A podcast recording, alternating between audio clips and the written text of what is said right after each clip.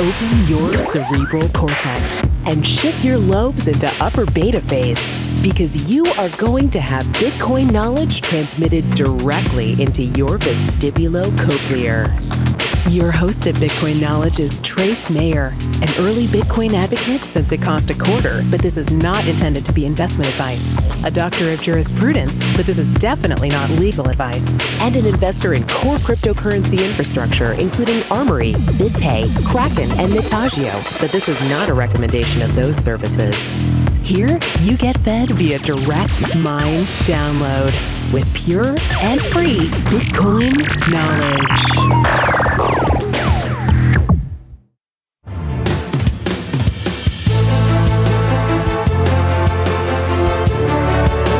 FS Insider, a premium edition of the Financial Sense News Hour. Today's host is Senior Editor Cris Sheridan. Bitcoin has now surpassed the price of gold. Hackers are using Bitcoin for their own uses. And also, we are seeing an increasing use of adoption by companies in using Bitcoin.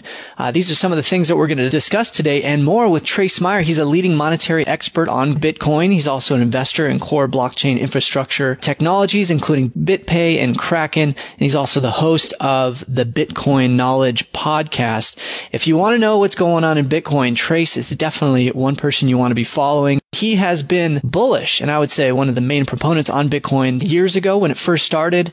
But let's circle on to this idea now that Bitcoin has surpassed the price of gold. On the day that you and I are speaking, it's May 16th. Bitcoin is trading around $1,700, between $1,700 and $1,800. Gold is trading around 1230. And when we spoke to you last time, I have to point this out.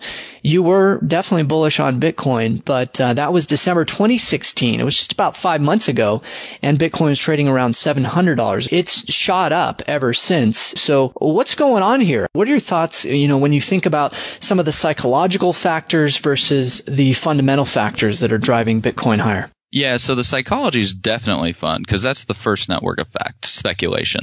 And when we look at Bitcoin, you know, what, what are these network effects? We've got speculation, number one, merchants accept it because speculators hold it, consumers use it because merchants accept it, miners secure it because the block reward's worth money because of these previous demand use cases, developers want to work on the you know want to work on the most secure most valuable blockchain so we get the money follows management. In this case money follows the developers because the developers are the ones that are extensifying or building out the usefulness of the protocol.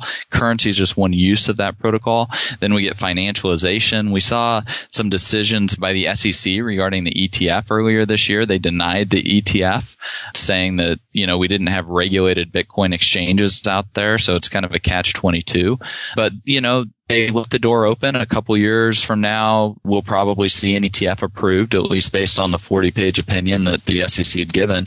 And that, that lays the groundwork for financialization, that six network effect where you get futures, options, swaps, derivatives. You start using it in sophisticated financial instruments. And then ultimately you get the seventh network effect, which is the settlement currency.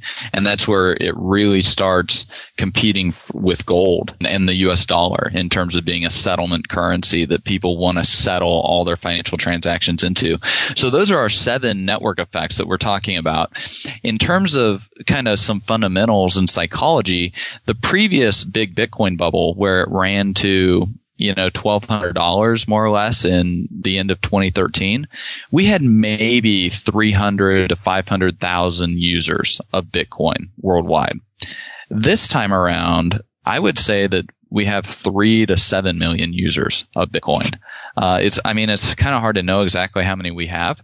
So how do we even come up with an intrinsic value or a fair market value for these cryptocurrencies? Ethereum overvalued or Ripple? Are they undervalued? I mean, how do we value these, these things? You know, how do we value gold? It has no cash flows, right?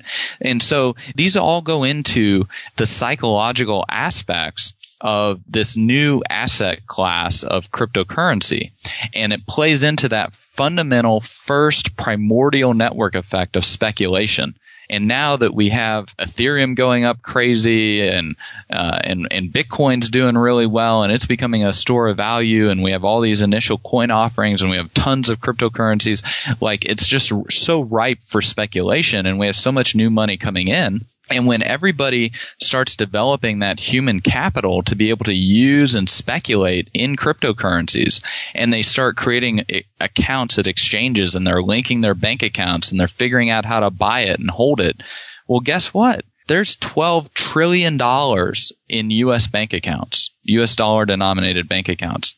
And that's not even counting like how many yen are in yen bank accounts. And a law was just passed April 1st, making Japanese in Japan where they can now use Bitcoin and cryptocurrencies for legal payments and all types of stuff. And you're seeing huge adoption with a lot of the corporations over there. You know, all of this stuff, it takes network effects. It takes human capital. It takes learning and, and understanding and how to use stuff. I mean, when email first came out, how many people knew how to send an email? How many people knew how to work a spreadsheet? You know, you had to build the protocols. Then on top of the protocols, you had to build the user applications. And then on top of the user applications, you had to develop the human capital to actually be able to use the applications. And so that's what's happening in Bitcoin. And it's happening in a big way. And now there are millions of people who have the human capital to be able to buy this stuff and store it. And that's what I think is happening is, you know, it, it takes only just a little bit of money coming in from each of those people to become a huge amount of capital pouring into the space. It's a complicated question that you asked, but I think that that helps kind of get our arms around what's really happening. Yeah, let's let's take on one of the major criticisms first of Bitcoin, just to put things in context, because you know many gold bugs will say that's what's so nice about gold. It's physical, it's tangible, it's not a fiat currency, right? It's not something that's issued by a government that can be torn up, destroyed, or deflated away. Gold has existed for thousands of years, and so you can you know you can hold it in your hand, you can pet it lovingly, you can do whatever you want with it. You can't do that with Bitcoin, right? I mean, it's just virtual what would you say to that? Well, first, you, got to understand Bitcoin's math, right? And so you're dealing with a bunch of mathematicians and computer scientists. When we're dealing with math, where's the word tangible come from? The word tangible comes from the word tangent, which is a mathematical term that has to do with geometry. You, you take the tangent of an angle, right? So the, the whole word tangible and tangent has to do with a concept of reality as opposed to imagination, right? So a purple dragon, that would be imagination. However, math, gold, coal, you know, physical corporeal things, those are real, but we also have things that are real that are not corporeal, things like math. And so when I talk about tangibility, I'm talking about things that are real as opposed to things that are imaginary. And in Bitcoin's case, Bitcoin is made up out of rules that are based on math. And so gold, for example, is made up out of rules that are based on chemical law. In Bitcoin's case, it's made out of rules based on mathematical law. And gold is limited in amount because of how those chemical laws work and function. And so likewise, Bitcoin is limited in amount by how those mathematical rules function. And so you have two assets that are limited in amount by their interior characteristics or their intrinsic characteristics as opposed to some other asset which is limited in amount by exterior characteristics.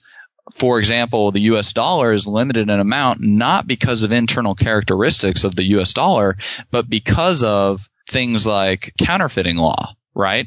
And so when we're looking at the word tangible, are we looking at things that are real versus imaginary, or do we want to take a subset of tangible things or real things and say that it only applies to corporeal, tangible things? Right? Because because we can distinguish between corporeal and non-corporeal things that are still real. And if somebody wants to argue that Bitcoin is not real or that Bitcoin is imaginary, well, we can set up cryptographic proofs and mathematical proofs just like we can set up chemical law proofs and chemical law and come up with theories and, and scientific experiments. And, you know, we can use our senses to come to a justified true hypothesis or justified uh, knowledge about what is real in terms of chemical law. So likewise, we can do that with math and with Bitcoin.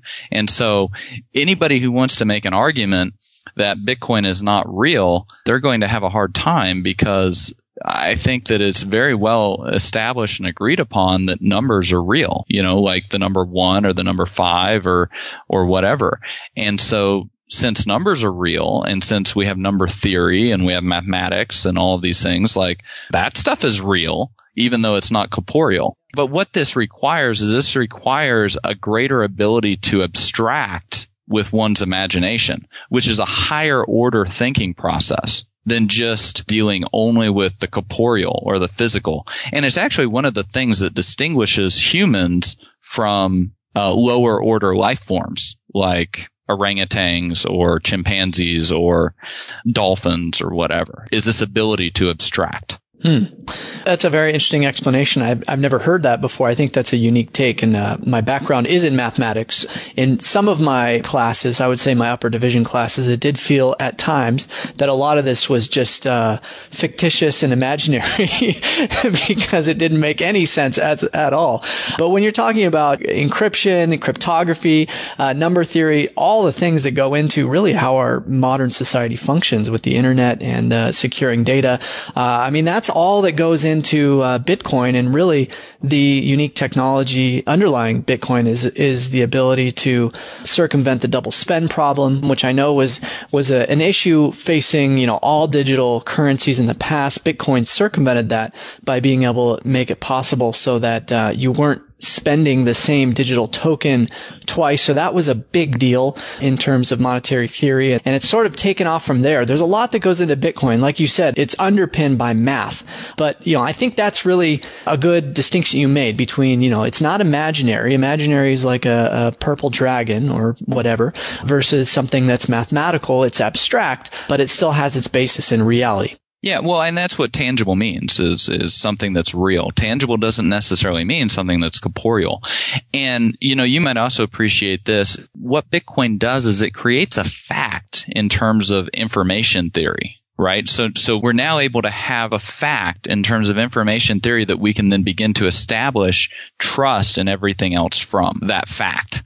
And so, you know, that's another big innovation. And it doesn't have to be digital. That's a common misconception. This proof of work and this blockchain technology, you could actually do it by hand. And with the confirmation in the blockchain, you have the debit and the credit, but that confirmation acts as a triple entry in terms of the bookkeeping. So we also get a huge advancement in terms of our accounting theory you know, because we developed double entry bookkeeping hundreds and hundreds of years ago.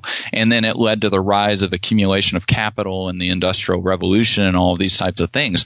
Triple entry bookkeeping is going to lead to a whole explosion in terms of innovation and security in how we're managing capital and allocating capital in our corporate governance and all these types of things. So it's a terribly exciting time to live. Lots of change, but lots of opportunity. Okay, so double entry bookkeeping, like you said, that's been around for hundreds and hundreds of years, and it's obviously used in all accounting. But what is triple entry bookkeeping? That's something that I'm sure not many of us have heard before. Yeah, so, you know, single entry bookkeeping, I have five apples. I add three apples. Now I have eight apples. And the Sumerians and Phoenicians used that, right? Like thousands of years ago.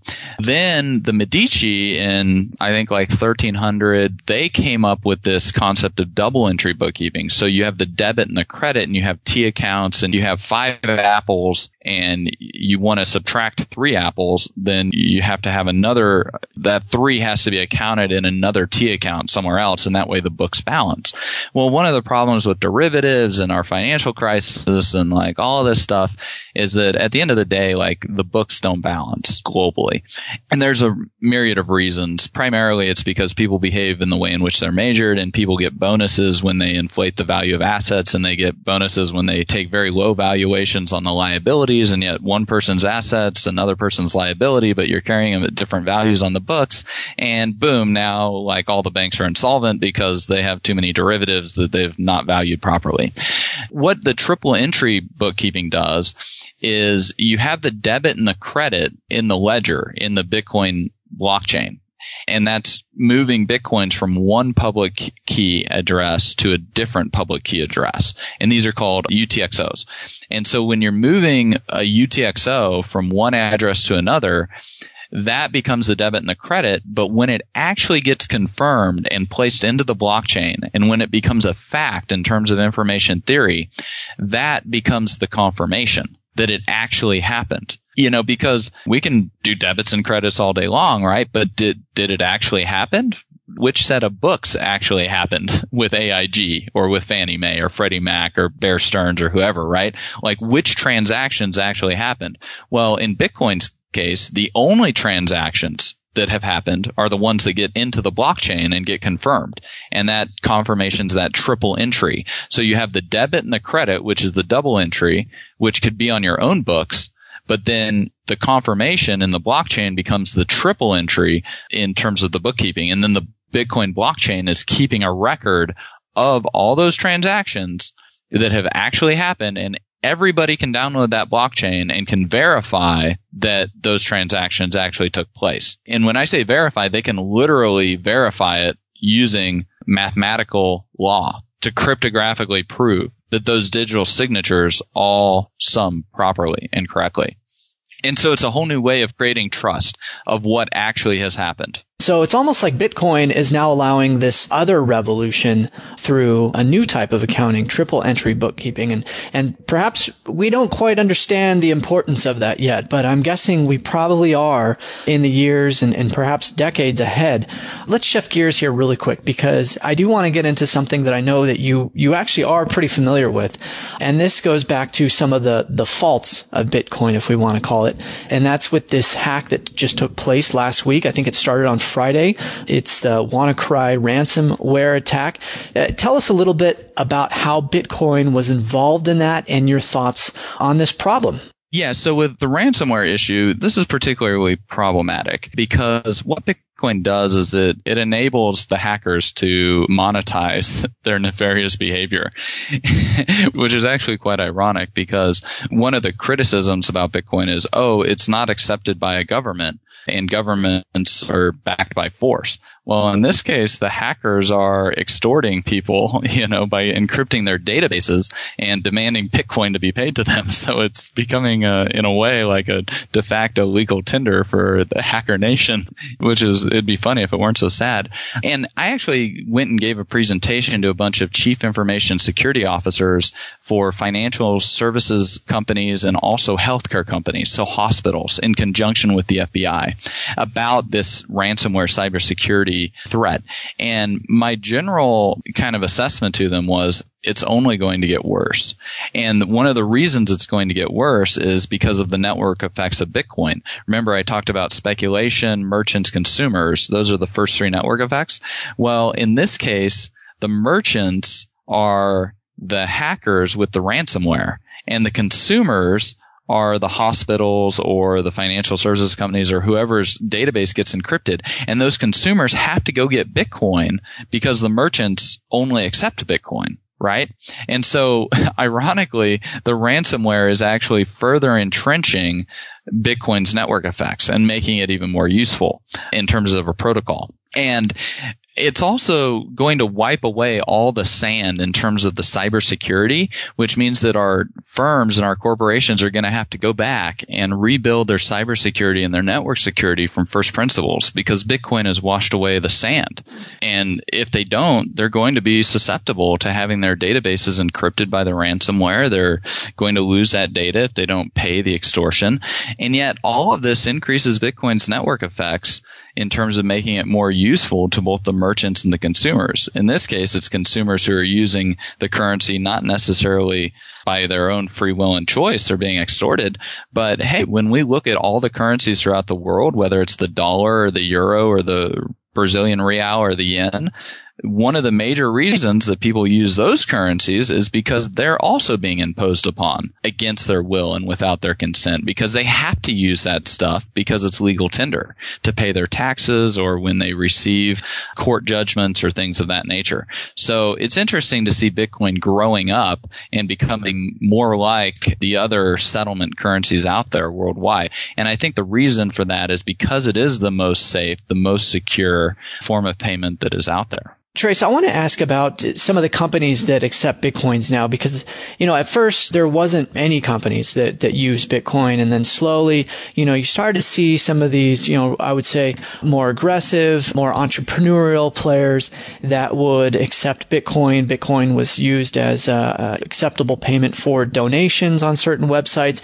But it, it does seem that more and more companies are using Bitcoin around the globe. And there's a site I went to, it, it listed all the companies companies that currently accept Bitcoins. The list is too long to read over the air, but I mean, some of the big ones, they say WordPress, Overstock.com, Subway, apparently, they say accepts Bitcoins, Microsoft, uh, where you can buy content with Bitcoin on Xbox and on the Windows Store, Reddit, Virgin Galactic, that was one I remember definitely came through when Richard Branson had decided to go that direction. OKCupid, Namecheap, Expedia.com. I mean, the list goes on and on and on of different companies now but what are some of the big developments that you see in terms of uh, companies accepting Bitcoin? And I mean, really, you're talking about the network effect. I imagine that you expect this to really just continue. Yeah, I mean that network effect is definitely uh, going full steam ahead.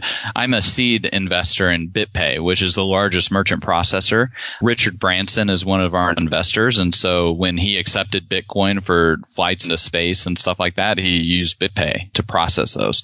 BitPay has over 60,000, 80,000 something merchants. They're also making it extremely easy for merchants to accept Bitcoin, which helps with those network effects because you're lowering that barrier to entry to use it, right? And so they have tons of shopping cart plugins and, and other things like they're integrated with Shopify. And so anyone who has a Shopify shopping cart they can go create a BitPay account, get the API key, copy, paste it into their Shopify account, and boom, now they can accept Bitcoin. Easy as that. If they want to get direct deposited dollars into their bank account, just like as if it were a credit card settlement, they can choose that option. And then they never touch Bitcoin at all, and yet they're accepting it. So, you know, BitPay has made it very easy for merchants to accept it, which has increased that utility uh, and, and whatnot. And then another point is this law that went into effect in Japan April 1st it clears up the regulatory and legal landscape for large corporations to accept Bitcoin. And so we're seeing big players like Rakuten, the eighth largest internet site, they're accepting Bitcoin. SoftBank is very interested in Bitcoin and making big Bitcoin investments, tens of millions of dollars in different companies, Bitcoin related companies.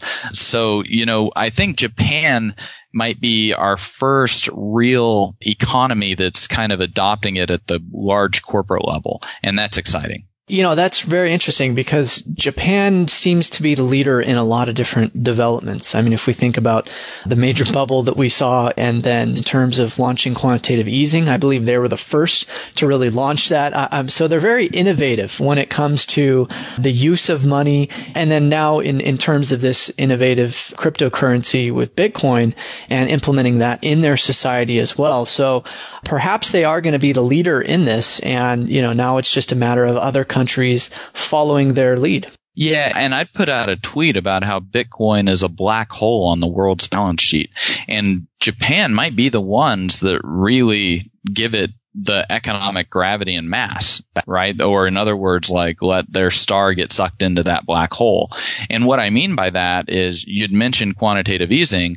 Well, Japan's already a deflationary economy. You look at the demographics and the birth rates.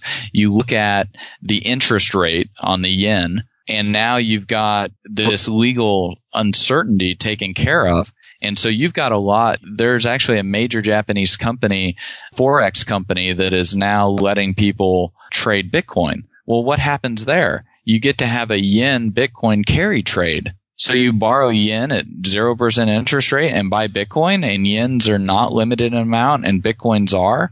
And the Bank of Japan actively wants to devalue the yen to make their exports competitive. And yet you have this big speculative culture in Japan, you know, where they like to buy gold and other things. And if you look at gold relative to the yen, I mean, it's done very well. And yet Bitcoin has even much more explosive upside potential in terms of the speculation. And so I think this could get really crazy with a yen Bitcoin carry trade because how many trillions of dollars of value are in the Japanese yen? And yet it's official Japanese yen central bank policy to devalue that those trillions of dollars worth of value in the yen. so why would you want to hold yen when you could hold Bitcoin? Bitcoin seems to be in a massive parabolic phase. And so it's a, a very interesting development, not just in terms of the price, but also as a technology and as it applies to monetary theory. And, and like you mentioned, uh, there are some major events that could take shape, including the yen and what we see with Japan and elsewhere with the wide adoption by more and more companies of Bitcoin. So lots of interesting things that we got into today. Well, we want to talk a little bit about this potential price action movement. I, I, guess we got very philosophical, but I don't think people understand just how explosive this can get. Bitcoin, because it is a technology that's being adopted, it might be better to look at a log chart instead of just the regular price chart. And in terms of the log chart, if you go about mid 2011 to the present, based on the log and you figure out the slope of the curve, you're looking at Bitcoin adding 0.3% per day to the price. That's the chart, right? And people don't really understand how this exponential growth kind of works. But I mean, 2020, we could be looking at ten, twenty thousand dollar Bitcoin pretty easily. In fact, when I wrote my article back in 2015, $600 Bitcoin, I, I threw out a $3,000 price target. And I also, you know, I also talked about the $3,000 price target with Jeff Berwick on one, on an interview with him. And sure enough, here we are. We're halfway there right now at 1750. And yet we've seen what, a, over 600% increase since I originally wrote the article. So Bitcoin really requires a lot of creativity in how you look at it and how you play it. And one of the best ways to play it is just to buy it and put it in cold storage and, and hodl it is kind of our term in the industry. and you seem to do very well just hodling your Bitcoin, not trying to trade it, not trying to move in and out of different altcoins, just buying and hodling seems to be a very good prescription for dealing with it. You know, I mean, I, I like to play and experiment with the other stuff, but I think that that's good solid advice like figure out how to properly secure it hold your own keys and then you know acquire some on a dollar cost average basis I'm going to have a link out to the chart that you referenced where you show the, the price of Bitcoin through a, a log chart because I, I, think that is pretty fascinating when you look at it from that perspective. And we actually just spoke to an individual by the name of Didier Sornette talking about the bubbles and uh, this log periodic growth. So that fits into that. And we can see, you know, Bitcoin's moves have seen faster than exponential growth. We saw that actually in uh, I think it was in 2013 into 2014 before it peaked out. That's where it went from the lower part of that log band that you show to the upper band. That was definitely hyperbolic, faster than exponential growth. Now it's coming back down and riding that lower band, but it's still within uh, what we could refer to as as logarithmic growth. And so uh, that's pretty fascinating when you think about it in terms of uh, price projections. Yeah, and also keep in mind, I have called in advance every single publicly every single Bitcoin bubble in advance right? And so whether it was 25 cents and ran to $32, whether it was the bottom $2 ran to $266 or whether it was the 60 to $100 range that ran to $1,200 and into 2013, or whether it was this one where, you know, I wrote the article at December 2015 and it's run. And part of this is because of the nature of the supply demand components of Bitcoin. Supply is fixed and known in advance to all market participants. So then we just have demand. We have two different components. One is transactional demand. The other is speculative demand. We've talked about a little bit about the transactional demand in terms of transaction fees that people are paying, which I think helps us establish a floor or a max, like a minimum price for Bitcoin. But it also helps us look at potentially the elasticity of demand. Now, when we're looking at the price elasticity of demand for the speculative demand component or the, the transactional demand component, we should keep in mind that the transactional demand component, the price elasticity is actually irrelevant. It doesn't matter whether it's $5 or $10,000. People are still going to demand it. And remember, prices are set at the edges. So this, this adds a very odd behavior because it acts like a Giffen good or, or a Veblen good, meaning that as the price goes up, people actually demand more of it. And part of that, I think, has to do with just human psychology and then the speculative demand component. Everybody loves to chase the rabbit, right? And like a true free market, it's like a dog on LSD or a dog on a ferret on meth. I mean, it's just crazy. And part of the problem that we have with our current markets, especially after 1987 with Greenspan, is that they have tried to Mises talks about this in Human Action, an evenly rotating economy. They're trying to take out the volatility uh, and, and, create this evenly rotating economy. But really, all that does is act as a price control that they're doing through economic censorship of the interest rates through the gold price suppression scheme, a lot of GATA's work, legal tender laws, all of this stuff. And the market's been dealing with this for, you know, 100 years and 120 years at least. And when the pricing mechanism breaks out of this economic censorship, and if Bitcoin enables that to happen because Bitcoin's a censorship resistant tool, right? They could shut down Napster because it was centralized. They couldn't shut down BitTorrent because it's decentralized peer-to-peer network. And Bram Cohen, who invented BitTorrents, working full-time on Bitcoin now because it's the highest mountain to climb. It's so much fun. You know, that's the fifth network effect developers. Like literally all the legends who have built the internet, who have liberated press censorship, all these forms of censorship that the internet has eliminated.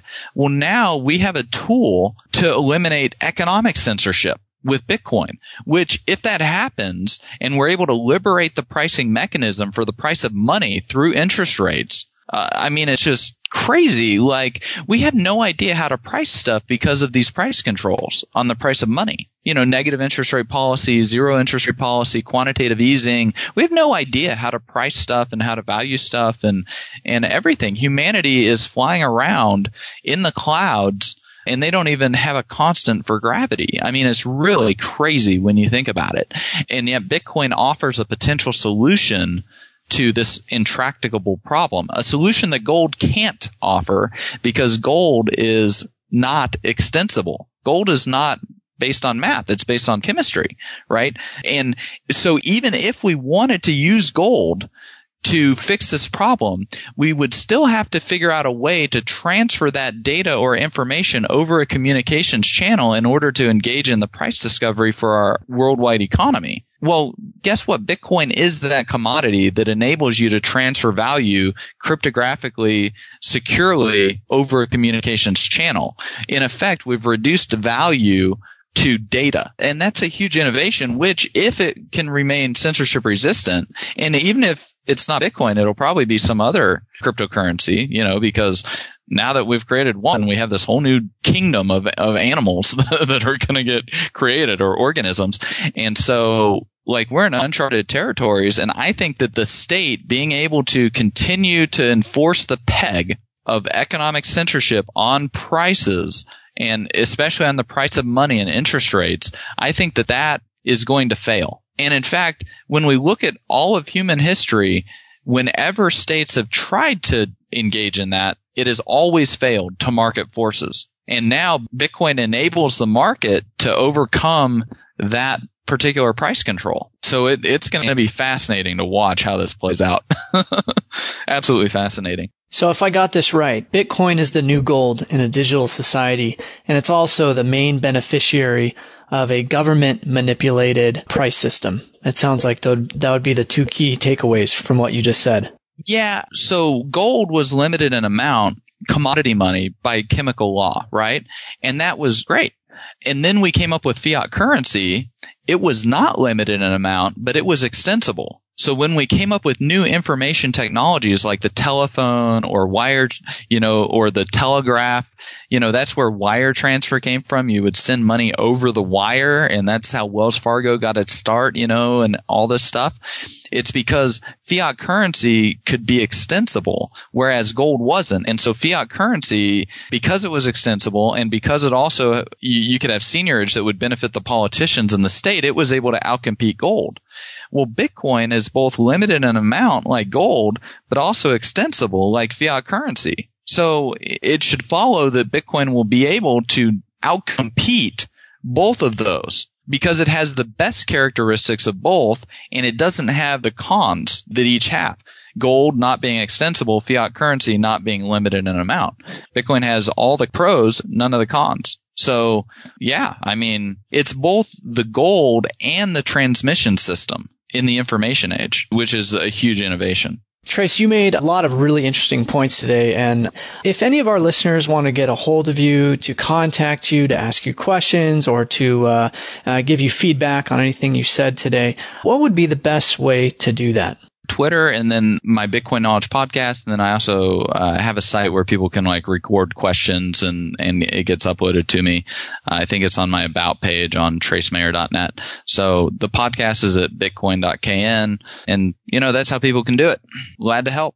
Trace, it was a pleasure having you on once again. We look forward to speaking to you in the future and all the best to you and the things that you're involved in once again with Kraken and BitPay and also on the Bitcoin Knowledge podcast. Yeah, great to be here, Cris. Thanks for uh, having me. So once again, a very fun and thought-provoking conversation with Trace Mayer at Bitcoin Knowledge Podcast. And uh, as I said in the beginning, you know, he has been discussing Bitcoin for many years now, um, really going back to its beginning, its inception. I would say when it was, you know, trading a, around a nickel or a quarter. So he has been a big player in Bitcoin for quite some time. He does think that the prospects for Bitcoin are quite strong. It has surpassed the price of gold. He does not see that as an arbitrary thing. But when you look at the networking effects, the fact that, um, you know, there is a growing and long list of companies that are accepting Bitcoin and also the fact, you know, from a more philosophical perspective that in a digital society where you have to send payments online and conduct transactions, both fiat currencies and gold have limitations. Whereas Bitcoin, it is fixed in supply, which is the thing about gold that makes it perhaps valuable and given some of its durability characteristics. So it satisfies that end, as he said, and then also it outcompetes fiat money because it is extensible. You can transmit it, you can send it, and so it's the best of both worlds. And so in his mind, he really thinks that Bitcoin is, like I said at the end, the, the new gold in a digital society and really a huge beneficiary of government manipulated interest rates or prices and all of the things of that nature. It's going to be the main beneficiary. And the more those things take place, the more he thinks it's going to go up in price. Now, I do want to give a disclaimer here because Bitcoin does go through some very strong parabolic movements as we saw in 2013 when it shot up to new all-time highs and then it crashed, consolidated. Now it's making this second move upward. We have no clue about how high it could go, when it could turn or crash. Making predictions of that nature is just too difficult. And as Trace wrote in 2015 with his article, The Rise of the Fourth Great Bitcoin Bubble, he saw that we were going to see Bitcoin move parabolically. We did indeed see that happen. But again, you know, it can have these bubble phases where it just moves far higher than anyone anticipates. But with that said, it can also move very strongly to the downside. So if you're considering investing in Bitcoin, just keep that in mind. It is a very volatile cryptocurrency. There are risks involved. When it comes to you, our listeners, if you have any feedback or suggestions for guests or topics that you would like us to discuss on FS Insider regarding Bitcoin or otherwise, send me an email at cris, C-R-I-S, at financialsense.com. I love to get feedback from you guys in terms of the topics that we're discussing and getting your thoughts on it. I know many of you have been listening for years and really do take an interest in Bitcoin and some of the technological trends we see with financial technology when we're talking about blockchain, the engine that runs Bitcoin or other developments in that arena. So definitely send me your feedback. If this is something that you don't want to hear about and you think Bitcoin is going to collapse and you have a, a pretty good reason why, tell me about it. I'm Cris Sheridan. You're listening to FS Insider at financialsense.com.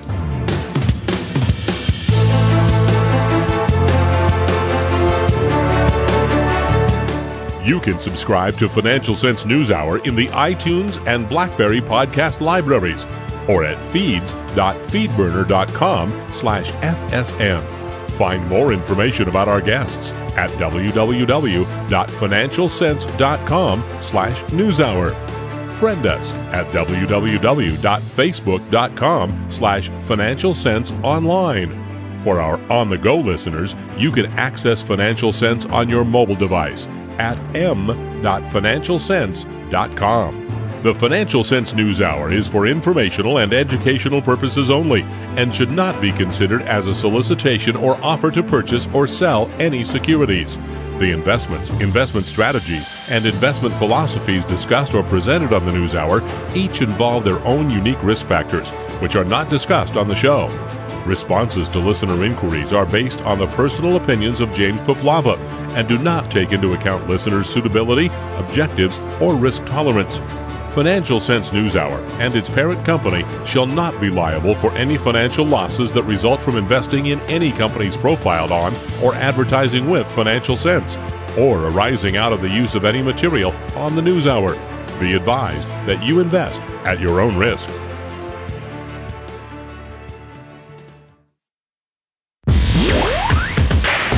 Be sure to get a copy of the free Bitcoin Guide at freebitcoinguide.com. Got a question or suggestion? Record your voice at bitcoin.kn. Don't be shy. To help the show, share bitcoin.kn with friends, post about it on Reddit, and otherwise spam the interwebs. Your iTunes comments and five star reviews are very important to us